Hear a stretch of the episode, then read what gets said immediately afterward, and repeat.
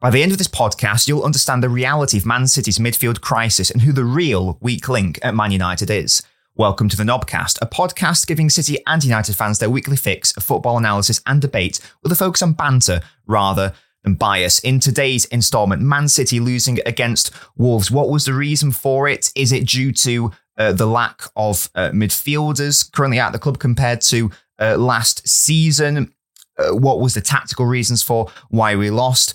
Manchester United, who who is the re- actual weak link at Man United? What is the reason? Uh, what what is the reason why why they lost uh, against Palace after beating them in the League Cup? And we'll also be looking ahead to City against Arsenal, and you know this midfield crisis. What is the explanation for it? And do we actually need to be uh, concerned about it as Man City fans? Ordinarily, I would be joined by my Man United co-host, uh, Gasky, um, to discuss obviously all things Man United. Gasky's currently on holiday in Scotland, so he's not going to be able to do the podcast uh, today. So I will be discussing both the City and United games uh, solo on my own. I'll be giving some time to the League Cup games, but only a couple minutes realistically. The main talking points are uh, the Premier League games, uh, particularly the City versus Wolves game. And that is exactly where I want to start with Manchester City. Obviously, the main talking point from the Newcastle game in the League Cup, from my perspective, was Kalvin Phillips. Basically, as, as far as I'm concerned, he doesn't have a genuine future at Man City. He's not a realistic uh, option uh, for Manchester City uh, going forwards.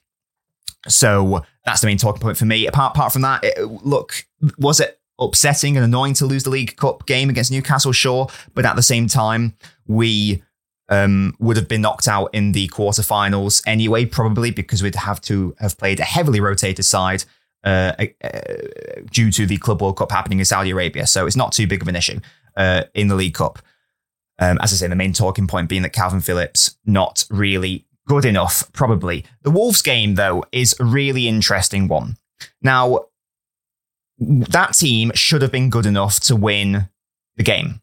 Let's make no mistake about it. That the, the team that Pep Pep put out should have been good enough and was good enough to get a victory against Wolves. I will be talking about why that didn't happen momentarily, but there are some mitigating circumstances. I feel like there's been this really overstated reaction to um, to this uh, City loss, primarily by City fans. Fundamentally, I'm, I'm going to sort of look at, try to look on the bright side right now and get into the mitigating circumstances before then discussing the game itself. In the first instance, we are still top of the table. Let's not forget that. Uh, secondly, the midfield crisis. And it's sort, it sort of is a crisis in a way, but I feel like it's much more short term than people are making out. Let's think about it this way. If you think about City's best starting 11 last season, and you particularly think of the box midfield that we had, because we play, we play, you know, like, like whatever you want to call it, a, a three four three, a, a three two two three, whatever. We had, we had uh, basically on with the ball four midfielders. Those four midfielders were Rodri, John Stones, who progressed from centre half or inverted from right back. So Rodri, John Stones, Gundogan, Kevin De Bruyne. Now you may notice something about all four of those names. None of them are available right now. Gundogan's in Barcelona. Rodri suspended. Stones injured. De Bruyne injured. So literally, our best mid, what, what you would define as our best midfield from last season, none of it was available against Wolves. That, that's the first thing I want to say. And Rodri will be coming back after the Arsenal game. De Bruyne will be back in the new year. Stones is back in training with City. Sadly, Gundogan's not coming back. Um, but Bernardo might play more uh, in in that area, and he's just just come back into training as well. We're also without Bernardo. So Grealish has only just come back to fitness. So there are lots of mitigating circumstances in respect of personnel. Um, now, would, you know, would we win that game if Rodri was there? Would we win if Stones was there? That we'll get into whether whether that was the case. But any team without their first choice, any of their first choice midfield, um, would be struggling. Let, let, let's let's let's not try to dress up as anything other than that. It's a totally different midfield from last season. The, the second uh, thing about the game and as I say, the mitigating circumstances. I don't like to talk about refereeing performances. I won't, I won't get too caught up on this because I don't like to use it as an excuse because City just weren't good enough to win the game overall. However, it's pretty hard to ignore the fact that we should have been against 10 men for 45 minutes for the entirety of the second half. Hwang should have been sent off for that uh, challenge on Walker, should have been a second yellow card. There is no doubt in my mind that had that been a had Hwang not been booked, there is no doubt in my mind the referee gives a yellow card. There's this sort of weird blurred line of referees not wanting to. Uh, they, they sort of want to have a higher bar for a second yellow card, which isn't that there's nothing in the rules for that. So that, that for me that that was just a mistake. Hwang should have been sent off, and you know, uh, coincidentally, he happened to score the goal as well, which ultimately won Wolves the game. So as I say, uh, bef- that it wasn't a great performance. I'm going to get into the performance now, but I, I just really want to add the context and the background of the squad issues at City, particularly in the midfield, and also the, the refereeing controversy, you might say. I, I, thought the referee had a poor performance, not just in respect of that one. Again, I, I think we could have played another 90 minutes and we wouldn't have scored uh, another goal, but it, we there should have also been more extra time at the end of the game. Not relevant. That that's just a minor gripe that I've got. Now, getting into the game, it, this was a really, really bad performance from City. There has not been a game this season in the Premier League that City have not deserved to win, in my opinion. Every other game, we've created numerous chances, not just chances, big chances. And we've deserved to win the game absolutely. Dominated the opposition in terms of possession, dominated the opposition in respect of chances uh, uh, created, big chances created, and uh, uh, big chances conceded. Every single game. This is the only one where we have not actually created one big chance in the game. If you even think about our goal, it is a very low probability free kick. A fantastic free kick by Julian Alvarez, obviously unbelievable ball striking ability on Alvarez, but it's not actually it's not technically a chance we've created. Oscar Bobb gets fouled on the edge of the box and it's a world class free kick that more often than not will not go in. So it, as far as I'm concerned, that's not actually a, a, an actual chance created. But it may actually be more, for me anyway, more of a defensive issue. Because even if City don't create a big chance, we do have the players like Alvarez, uh, obviously not on the pitch, but you know, like De Bruyne, like Rodri, or like or like Haaland, who can score a very low probability chance because that's the quality of our players. So if you keep it tight, you keep a clean sheet, there's always a chance that you can score a world class finish like Alvarez did. But the fact is that defensively, we in in the key moments we were really poor, and it's such a shame because Wolves were not great. I don't think this is not I don't want this to be revised as this sort of like, you know, really bold, fantastic Wolves performance. Wolves did enough defensively, but in terms of like, a, from a threat perspective, they hardly offered anything. They had one shot on target and they scored two goals.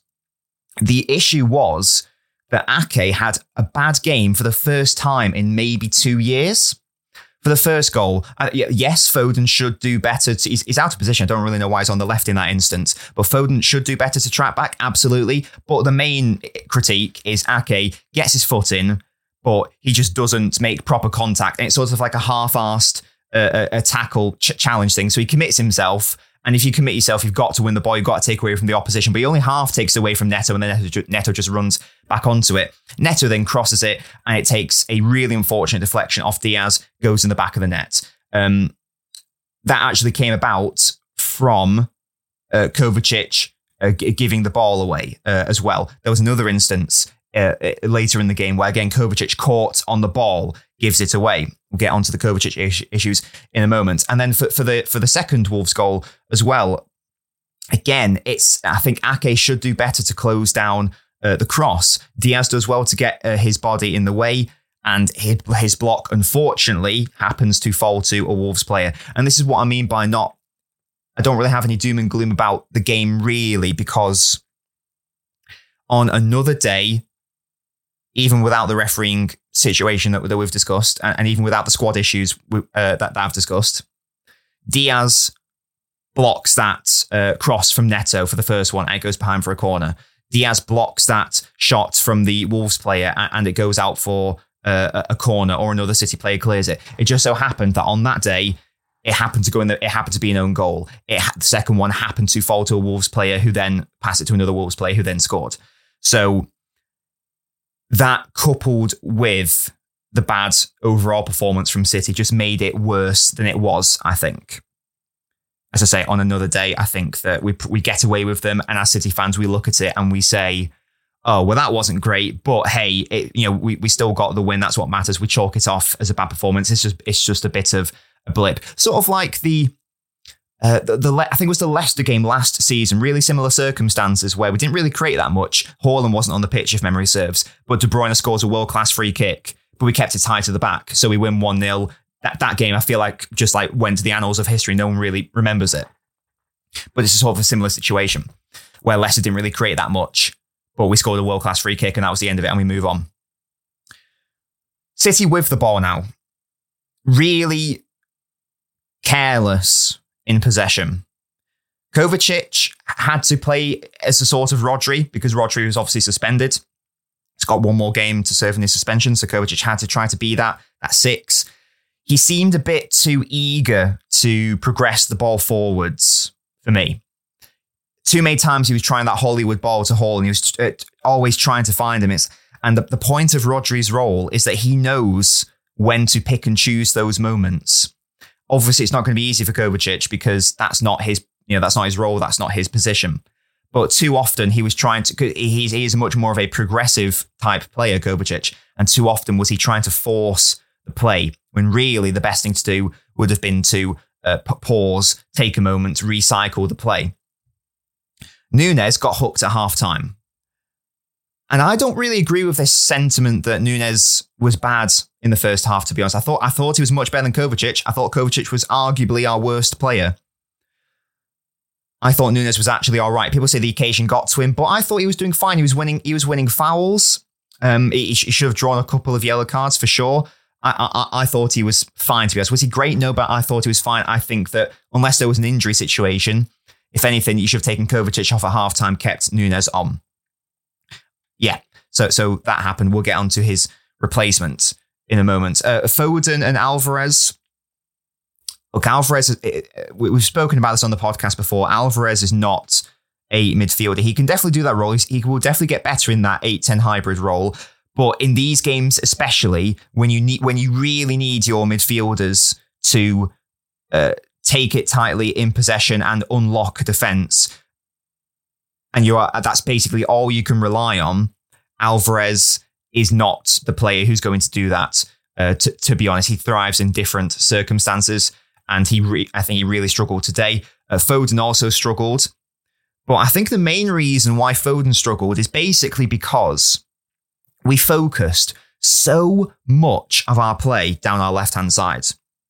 And this is where we, we're going to talk about Doku as well, because Doku tried. Like he he kept trying to do things. He kept trying to take on his man. His end product was just uh, uh abysmal, to be honest, uh, against Wolves, which, which, is a shame. It's probably, as I say, I'm not going to have a go at him for trying, but every time it got to him, his crosses just weren't good. His passes weren't good. His, his final uh, take on or dribble just wasn't uh, good. But yeah, but I don't know why we were so insistent on forcing it down the left hand side. And the other issue, we've spoken about Ake's issues off uh, so, sorry, uh, defensively. There was also uh, an offensive issue from Ake because I don't know whether Ake can play the same way with Grealish as he does with Doku. It was great last season when Grealish was on the pitch because Grealish thri- thrives when he has an overlapping player. So, you know, whether that's uh, Ake, uh, Laporte, or you know even like you know Foden or Bernardo Silva uh, assisting him on that left hand side, whatever. And that, that Ake last season was fantastic at providing that support from from the you know the left centre half overlapping uh, role that he provides. Doku is sort of he's not the opposite, but in terms of the strategy which would have worked against Wolves, that's not what's required. If you think about the West Ham game and you think about how Doku destroyed Coufal uh, over at West Ham's right back over and over and over again. Why? Now ask yourself, why was he able to do that? He was able to do that because Doku is a 1v1 specialist. Put him 1v1 against a right back, more often than not, he will win that battle. He will win that, that dribbling duel, if you will. The issue, and, and, and the reason why it worked against West Ham, again, why did he have all that space? It was because Gvardiol, who was the left back, the left side centre half that day, was playing very narrow. What now? What did that do? That's called overloading to isolate. That's where you you play most of your, uh, you, you, quote, overload. You basically pack your side of the pitch onto, uh, you pack your players onto one side of the pitch, in this case, the right or the middle, wherever, which drags opposition players, in that case, West Ham players, it drags them to all the other bodies. And then what you do is you leave one player on the other side, in this example, the left side, to then be isolated one on one. And then you then you do a switch. Suddenly your left wing is one on one with the right back, and you're in. And we kept doing that over and over and over again against West Ham because Gvardiol's positioning meant that he was uh, basically acting like a magnet, magnet dragging the West Ham uh, players over to him, leaving Doku one on one with Coufal.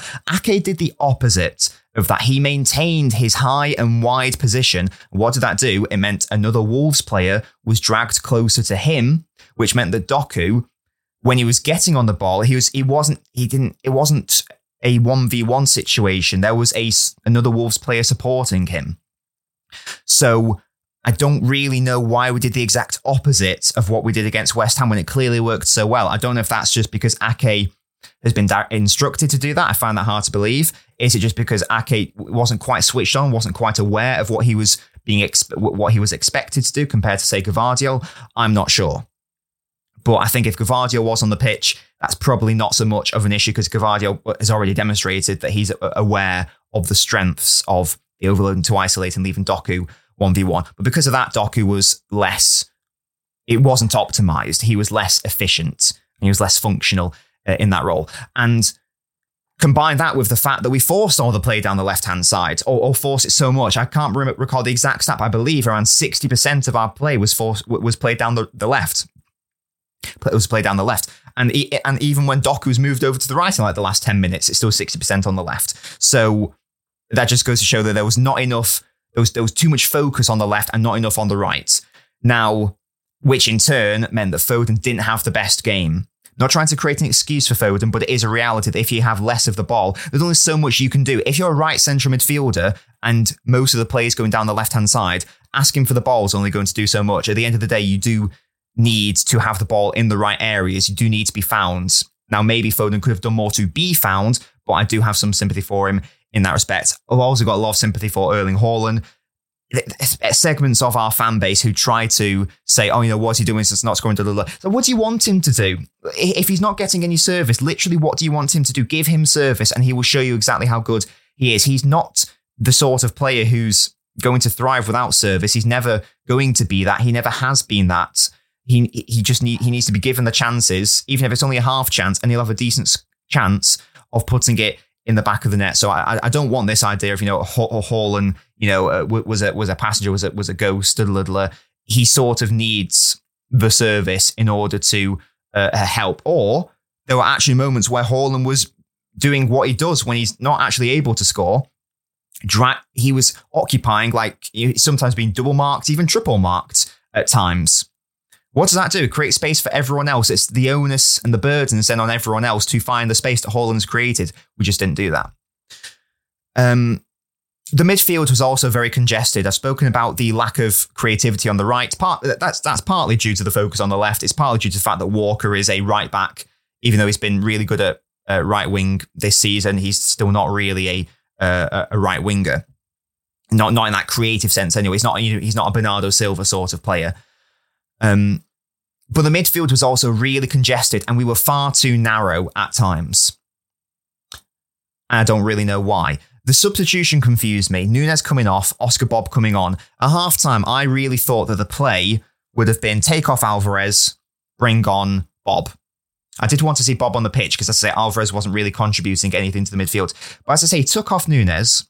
We sort of went to like almost like a, di- a diamond where Kovacic like dropped to the six and then ahead, and then ahead, the midfield three ahead of Kovacic was Bobb, Foden, Alvarez. It was just far too congested, and you had all these players occupying the same spaces that they all wanted to be in. And it made it so easy for Wolves because they knew where the players were. They could just see and then go, right, well, they're all just in the same area. So let's just uh, be, be, even more narrow and compact in those areas and we'll, and we'll really prevent uh, uh the chance creation and will prevent the goal, the goals from coming. And that's exactly what happened and you add into that the ineffective wing play from uh, Walker, who isn't a right winger. You add into uh, you add the ineffective wing play from Doku, uh, caused by the uh, Ake situation and also the fact that just Doku didn't have a, a great game. And it all adds up and it all builds into this lack of creativity from Man City and the fact that for the first Premier League game this season, we didn't create one big chance.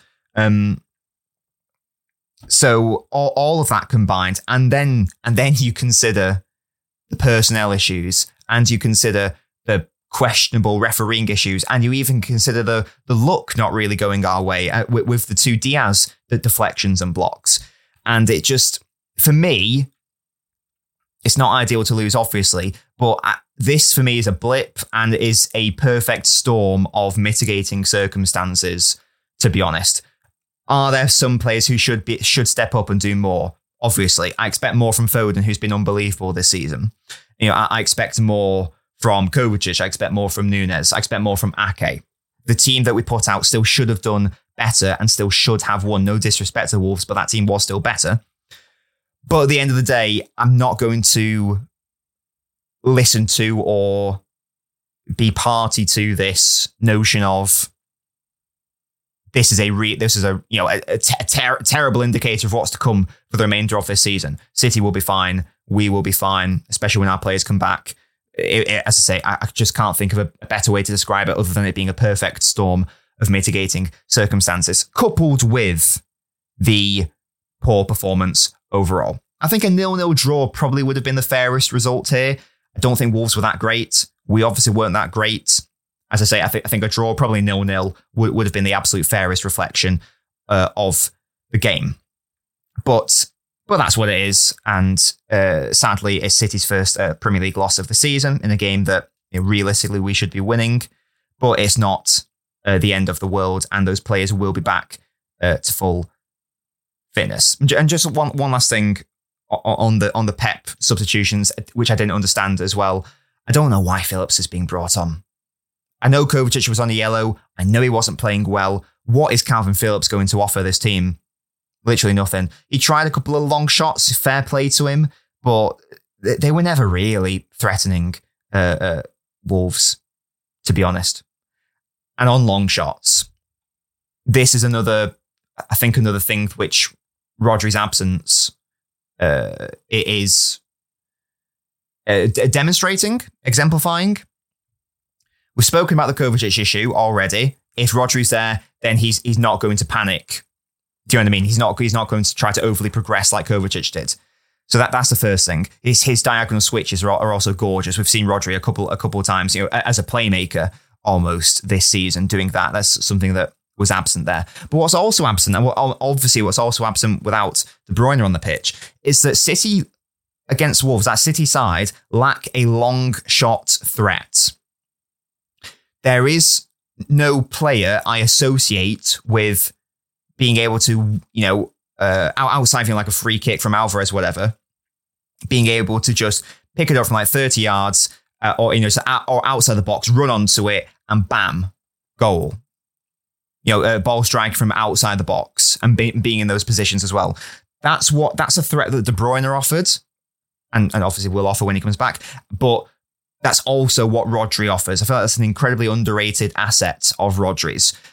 And it's not just the goal scoring that that provides, because when you're up against a really deep block like Wolves, sometimes you just need to whack it in from distance, and in, in which case you need your most uh, you, need your best ball strikers for for that strategy to work. But what it also does is it lets the opposition know that oh wow, there's a really good there's a really good long shot specialist on the ball right now. We've got to close him down. Now, because they can't risk not closing him down, because otherwise, you know, Rodri might score. What does that do? It's a similar thing to the Haaland situation. It creates space elsewhere. If you then, if you are dragging a Wolves midfielder or a Wolves defender to Rodri because they know that it looks like he's lining up to shoot and you know that could very well go in the back of the net, it means that Rodri can then pick out a pass to someone else in, in the space that's been vacated. And that's how other chances can be created. That's how space is um, exploited and opened up. So the fact that we also didn't weren't even able to rely on on that uh, as a method of chance creation and goal scoring is another um, issue that comes with Rodri's absence. Um, we're obviously playing Arsenal next in the uh, Premier League, and it, thankfully it's the last game of Rodri's suspension. Bernardo Silva and John Stones are back in training. If Bernardo is fit and able to, John uh, Bernardo Silva must start. Um, I, I think that we we saw you know glimpses of it last season, like Rodri and Bernardo Silva in that sort of you know double pivot, whatever you want to call it. Bernardo Silva is such a ta- a, a, a tactically intelligent footballer. He can play basically anywhere on the pitch, and that is one of the positions he's very good at doing. Uh, that that's you know that that deeper uh, role ne- next to Rodri. I really like the idea of a Bernardo Silva and Nunes pairing. Um, I don't. Uh, we, we've we've seen that you know Kovacic can get a little bit too excited. It doesn't really know uh, from the, in the six area. Doesn't really know when to uh, when's the right uh, time to progress it. When's the right time to carry it. When's the right time to uh, control and slow things down. Bernardo Silva knows exactly how to do that. I think paired with, I, I don't, I don't know if I like the, the, the pairing of Bernardo and Kovacic. I don't think there's enough differences in the game there. But with Bernardo and Nunes, I do, I do think that there potentially is, you know, a, a, a better suited pairing of profiles there. If Bernardo's fit, I think that he should be starting against Arsenal uh, with, with Nunes if possible. No point in rushing back John Stones, who is you know, having an injury prone season, clearly. But if you're an Arsenal fan, you've got to be thinking that this is the you're not going to have a better chance to beat City. And realistically, we can talk about you know how you know Arsenal bottled it last season towards the end, and that's why they lost the the, the title. But they also lost it because they lost to City twice. And I think that with that comes an inferiority complex. If you want to beat City to the title, we've seen it with Liverpool as well. Klopp's Liverpool. The reason why they didn't win the title, they, they didn't beat us. Uh, I don't think they beat us once in the Premier League in the in the uh, in the uh, eighteen nineteen season or in the 20, uh, 21 22 season when, you know, when it was a title race between City and Liverpool. Though, you know, that went to the, the, the last day uh, of the season. So you've you basically got to beat City if, if you want to actually uh, t- take the title in an actual title race. So it's a massive game, and there's not going to be any Rodri. There's not going to be any Kevin De Bruyne. There's obviously no Gundogan. Um, Bernardo Silva might not be fully fit. John Stones won't be fully fit. You will not have a better opportunity, and you're at home. You will not have a better opportunity to beat City. Also coming off uh, uh, uh, uh, two defeats on the bounce as well. I would be more than happy with a point, to be honest with you. I don't think Pep will go there to play for a point. I see us playing the same way we played against Arsenal last season, where we basically bypassed their press entirely by playing long passes up to Haaland, who then um, his hold up play was unreal that game. And then he just played it off to runners like like Kevin De Bruyne. That that will be, you know, the Alvarez, that will be the Foden against Arsenal. So there's no reason why we can't go there, play that same way. If we, you know, if we get a point, we get a point. If we get a win, we get a win. But there's no reason why we can't do that. But yeah, if you're an Arsenal fan, you've got to be thinking this. This has got to be the chance that we take. Surely, we, you know, we're undefeated in the league. All the issues going on at City right now, given their uh, uh injuries and suspensions and the, the, the past two performances got got to go for it. Um, so yeah, I, I am worried to be honest, but it's at least it's early enough in the season and echoing back to the start of this podcast where I said this midfield crisis is a short term issue. After the Arsenal game, Rodri will be back, and that is going to be massive for City for, for many reasons. It's a long shot threat. The fact that it, you know with Kalvin Phillips not not an option, he's our only real six uh, at the club, and he's obviously with De Bruyne out, he's our best midfielder, and you could even make a case to say he's our uh, best player. So uh, him being back will be literally priceless. I think that's everything I want to discuss on the uh, two City games. Um, we'll obviously be talking about the Arsenal game uh, and uh, touching on the Leipzig game next week. but yeah, three points dropped, really annoying. But I do think there's been a massive overreaction mitigating circumstances are a thing. We will be fine in the long term. Who might not be fine in the long term, however, is Manchester United. Now, this is obviously where I'd like to get Gasky's thoughts on, on the games, but he's not here. Uh, uh if, if, you're if you're watching on the YouTube, you will be able to see a visual a visual representation of Gasky. It's an uncanny resemblance. The uh, picture that I've got of him. so if you want to see uh, if you want to see what, what I've done, uh, then head over to the YouTube uh, channel, uh, the Knobcast YouTube channel. Um, I'm not really going to talk too much about the League Cup game, which I know if you're a United fan, you'll be like, oh, but we actually won that game and played that well. Um, in the same way that I'm not going to give much credence to the City Newcastle game in the League Cup, that both both United and Palace were rotating. You know, Eze didn't start for Palace, for example. It's a lesser competition. I know they played well, great stuff, but I think that performance has been very overhyped, and and really the context of the League Cup should be uh, addressed. So w- well done for winning the League Cup. If I was a United fan, I don't even know if I'd classify it as a game of note, to be honest. The main match that I also want to talk about is the loss against Crystal Palace, which is a game of note. It is a Premier League game. The title of this podcast is about the real weak link at Manchester United. There's been a lot of discourse about who that weak link is or who those weak links are. Lots of people trying to say Rashford is an issue. He's not perfect, but he's obviously not the main issue at United. Uh, Lindelof is a massive issue. Uh, I don't know what he was doing for the goal for Crystal Palace. Um, Palace had a free kick, ball in. Lindelof's got his man before the ball comes in, just ends up losing him, just like ends up getting like shrugged off. He, he's too physically weak. He is not good enough. But you expect, but to be fair, I think you sort of expect him to be not good enough. He's like the third choice centre half. If everyone's fit, he's not playing. I thought Amrabat looked good. Um, kept giving away silly fouls, but but I, I did think that he was um, really good on the ball, especially for the most part, looked really calm and collected with the ball, maybe less so without. But I think he's at, he's going to be a really good signing for United. Varane is uh, Varane was fantastic uh, defensively. There are I do still have question marks about his uh, you know uh, ability on the ball, but as an actual pure defender, he is really really solid and really good. Um, Casemiro is a problem, and I think that he's the a real weak link at Man United. He was so good last season. And even then, he was a liability getting sent off all the time. But he, he was he had a really good first season. But already, I've not I, I I've not seen that many games where he's played well. I know he's got some goal contributions. That that's nice. That's good. But overall, his play has been poor. Has been poor.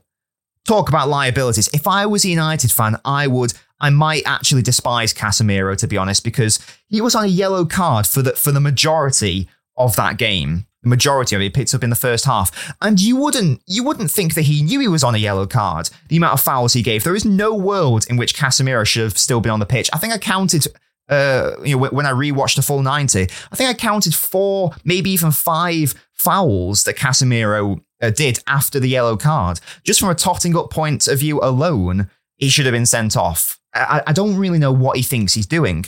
He's, and that's just off the ball where he's uh, too much of a liability and too keen to get himself sent off, it seems.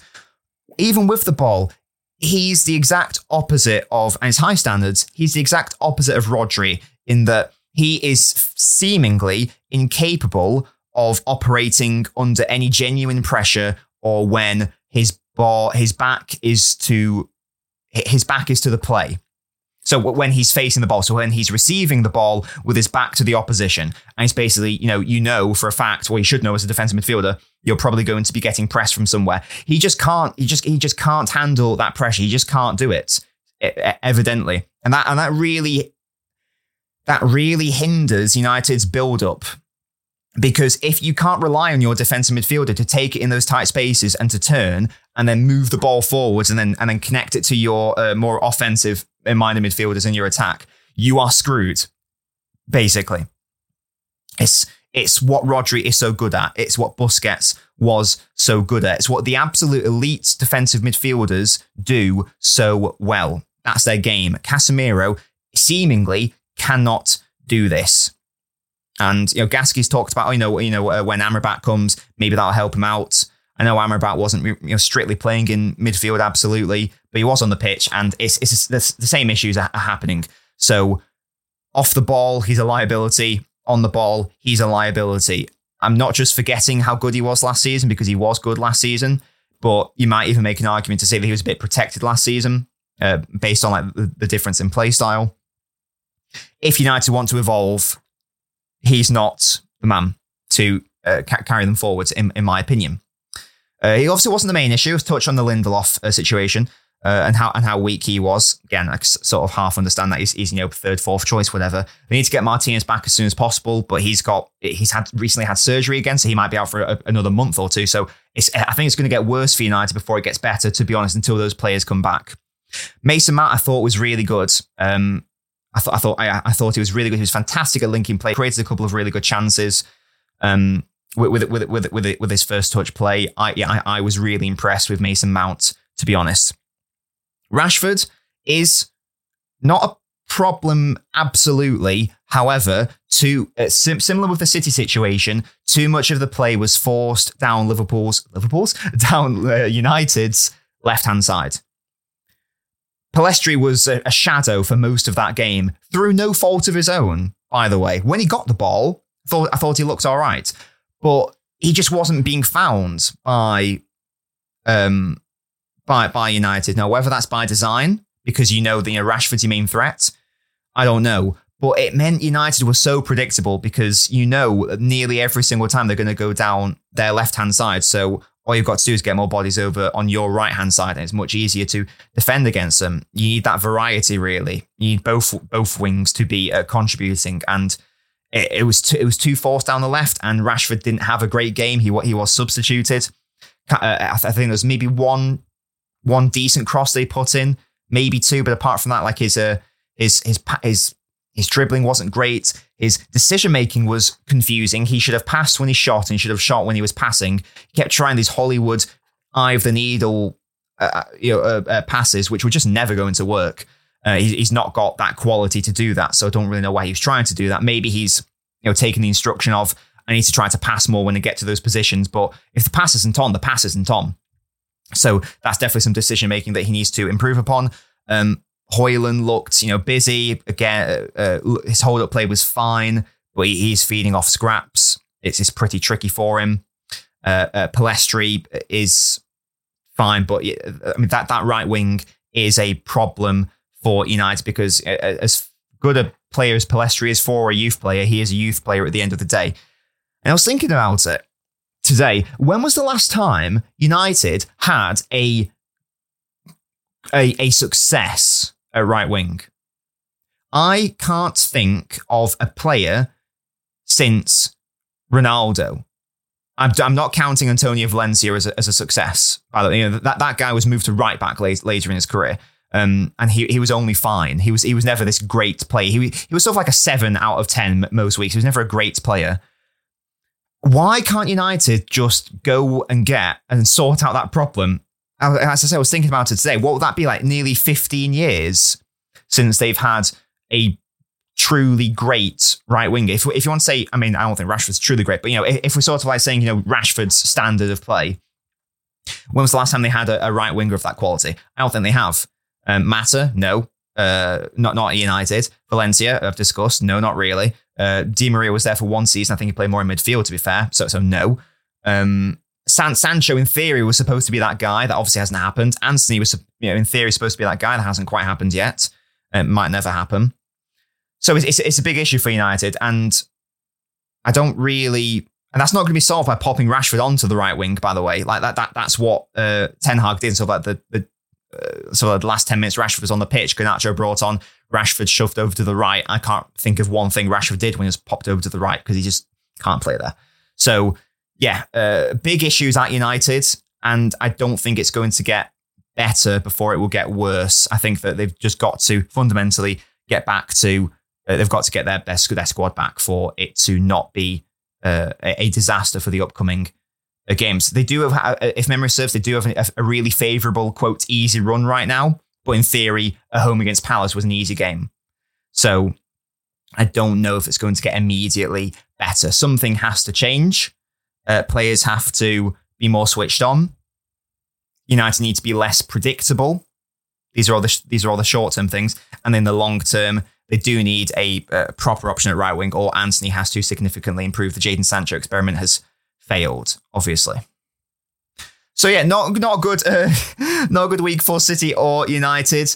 Uh, but I now want to get into some Patreon supporter questions. Thank you so much for supporting on the Patreon, by the way. Um, uh, to all my be- to all our beautiful uh, supporters, if you would like to support the Patreon, the link will be in the show notes um, of the podcast for you to peruse. It's three pounds a month if you would like to contribute to the podcast and get uh, podcast perks. I think it's just I asked the questions very late, so I think it's just a, one question for today, which is from Will. It says, should there be a performance evaluator for refs? And if they don't pass the level required over a season, they get the slack, sack slash demoted to a lower league. This obviously comes in the uh, in the light of the controversy with the Liverpool Spurs game, which could have been a podcast in, in its own on its own, to be honest. There absolutely should be. There definitely needs to be more accountability for uh, managers. Uh, they, they, see uh, managers, referees. They are a very overprotected breed. It seems sort of like goalkeepers. They're they're very very overprotected. You can't even, uh, you know, uh, you know, j- joke about having you know uh, the referee being against you and playing against twelve men, or, or the performance being terrible without being risk of a fine. So I feel like this is a street that goes both ways. Isn't this isn't a this shouldn't isn't and shouldn't be a one way street. Um, absolutely, there there should be consequences. Uh, there should be ramifications for if you make a massive, uh, uh terrible uh, clanger and an error. Uh, if you are terrible over and over and over again in an office job, are you going to just continue in that job? uh, if you're at a competent organization, or are you going to be reprimanded? Are you going to be demoted? Are you going to be sacked? So there definitely does need to be a system. I, I like I like that idea uh, from Will. I mean, you could have like sort of like a a I don't know how it works fully, but you could have sort, of like a, a, a league where you know the referees are like uh, evaluated, and then uh, you know, if you continually do poorly, oh, and for VAR as well, and you continually do poor, over and over and over again, and you keep getting your like five out of tens or whatever, but there's someone in the championship getting your like nines and tens out of ten, that sort of thing, then why not experiment with doing that? I, I think that would be uh, a good idea. And just as a, as a general overall point, there should be more accountability for uh, referees. I'm staggered that clubs have to request audio for VAR. Why isn't that just released immediately? Why can't I just press the red button on Sky and I get to hear the conversation. Why, why can't I? You, you, know what I mean? Why, why can't I uh, press a button and be taken straight to the VAR room? And if I want, if I'm a weirdo and I want to watch all of the refereeing situation, why can't I, you know, uh, listen to all of it as as it happens? That sort of thing. Um, it's this weird thing of you know oh well every month we're going to be reviewing the the, the decisions and releasing the VAR. It's like well no just release it all now. What what's stopping you? You're, you're all professionals. Um, you're all being paid you know, many thousands of pounds uh, that you shouldn't you shouldn't have anything to hide. Um, apart from your incompetence.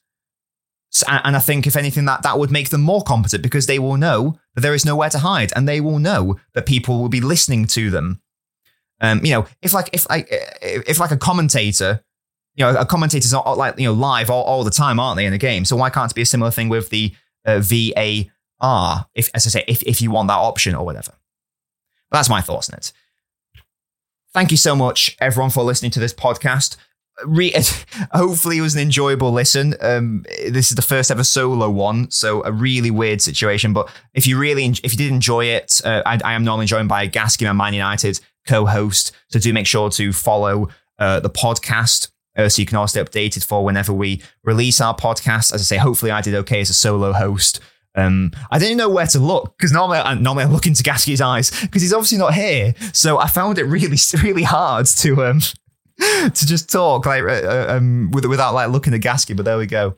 Uh, thank you so much for listening. Really hope you enjoyed it. If you did, make sure to follow the podcast so you all stay updated. If you would like to go the extra mile, then you can support the channel, uh, the podcast, sorry, on Patreon for as little as £3 a month. The link will be in the show notes of this podcast. Thank you so much for listening, and we'll catch you next time. Goodbye, guys.